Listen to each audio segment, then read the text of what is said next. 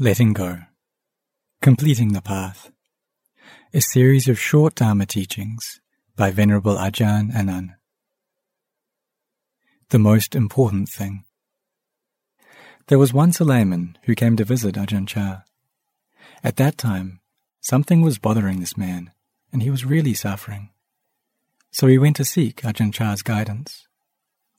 When he arrived at the monastery, he found him carrying a heavy bucket.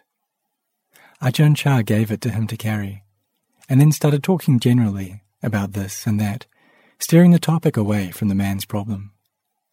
Soon he forgot all about what was bothering him. After a while, Ajahn Chah said, Hey, you've been holding that bucket for a long time. Isn't it heavy? It sure is, the man replied. Well, if it's heavy, why don't you put it down? He put the bucket down along with the problem that was bothering him. When you can put down your burdens, the result is a great lightness of body and mind. This is the way it is when you let go. When you let go of things, that's when emptiness arises. There's no attachment, no heaviness, no suffering. Letting go is the most important thing, more important than anything we might hold on to. Ajahn Chah was a very diligent teacher always finding skillful means to help people let go of their attachments. In fact, we can say that that was the flavor of his teaching, getting people to let go. On the level of morality, letting go of the things that led them to break the precepts and make bad karma. On the level of concentration, letting go of thoughts, worries, and moods. And then, on the level of wisdom, getting them to see the very impermanent nature of all these mental states that we normally take as a self. We say, I'm stressed, I'm angry, I'm depressed. But those are actually just conditions of mind. When we see that they're impermanent, we're able to let them go. Ajahn Chah used to say that people who don't know very much are actually easier to teach. Generally, the more we know, the harder it is to see the Dhamma. This is because we tend to wrongly attach to our knowledge. We can attach to views about the practice, about different techniques, even to states of calm and happiness that arise. But all that attachment is, is what we call ego, a sense of self which comes up and blocks our progress. If we cling to these views, we'll never get to the cessation of suffering. We have to contemplate to see the harm in them and let them go unmoved by the world. If we hear somebody criticizing us, can we let it go? If someone praises us, then how do we feel? Because in reality, praise and blame are of equal worth. They just sound. It's like having a five kilogram piece of gold and a five kilogram piece of rock. We give great value to the gold and don't see any value in the rock. That's the way the mind is. If we find this piece of gold, we'll happily pick it up and carry it around with all our enthusiasm, even if it's heavy. But if it's the rock, we're not interested. As soon as we try to pick it up, we complain that it's too heavy and don't want to drag it around. We're not interested in it because we think it has no value. That's how the mind sees things. But as we progress in the practice, we see these two things as having the same value. Both of them are heavy.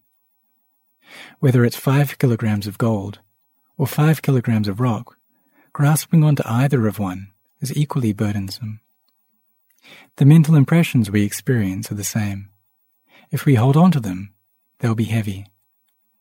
Whether praise or blame, we see them as having the same value, as impermanent, unsatisfactory, and not self praise and blame, gain and loss, fame and disrepute, pleasure and pain.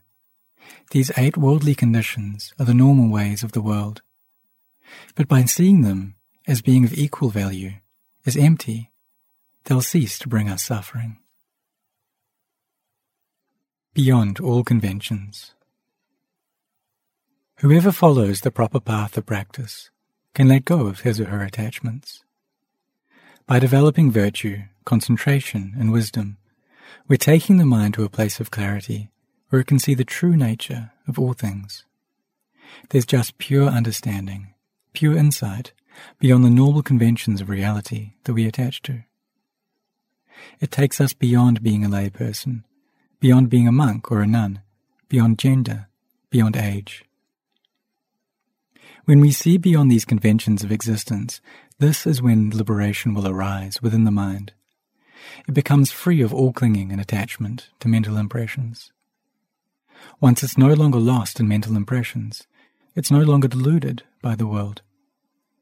Ajahn Chah used to give a simile of water. When the mind clings to mental impressions, it's like adding drops of dye to clear water. Whichever color dye we put in, the water changes color accordingly. But if we take the dye out, the water returns to its clear natural state. Whether greed, aversion, delusion, love, hate, stress, fear, whatever the mind experiences, it gets colored by these states. But a mind that sees the arising and passing of mental impressions doesn't get lost in them. It's not colored. If our mindfulness is weak, we'll cling to these impressions.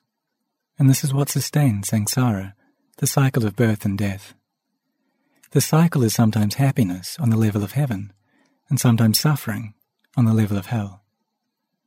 Our physical body only experiences one birth that will last many years but the mental births arise in rapid succession. In one day, the mind can experience so many ups and downs, so much change, so many lifetimes. This can be seen as so many births and deaths in just one day. A mind without clinging, though, can experience real happiness, clarity, and a sense of lightness and freedom.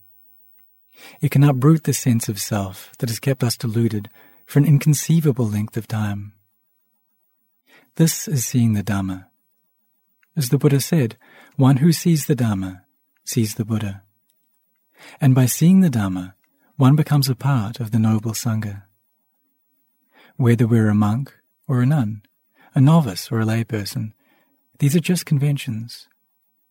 Though we might shave our heads and put on the robes, we're still not yet part of the true Sangha. But with really seeing the Dhamma, this is the real Sangha, the noble Sangha, regardless of whether we're ordained or not. Those who practice the way of virtue, concentration, and wisdom are the noble disciples of the Buddha. Whether lay or ordained, if a person really sees the Dhamma, the mind is bright and pure. This is the mind that is Buddha. But this doesn't mean that one is a Buddha, but rather this inner Buddha is a state of awakening which comes from following the teachings. Once awakened to this state of mind, one's knowing is complete and perfect. People go on pilgrimage to India, going to see the place where the Buddha was born, the place where he was enlightened and where he passed away. They do this so as to recollect the great qualities of the Buddha, Dhamma, and Sangha, bringing peace and joy to their hearts and encouragement to practice harder. But when we realize the true Dhamma, this is seeing the Buddha within ourself. We are already on our way. Don't ever overlook the importance of the effort you've been making in your practice, this effort to see the Dhamma. You might think it's only a little, but even a little effort in the Dhamma is so worthwhile. We have to remember that the road to enlightenment is generally a gradual one. But the rate of progress also depends on our karmic situation and where we are in our spiritual development. Maybe it's going to take a bit of time, or maybe not. Yet the more we practice, the further we'll go.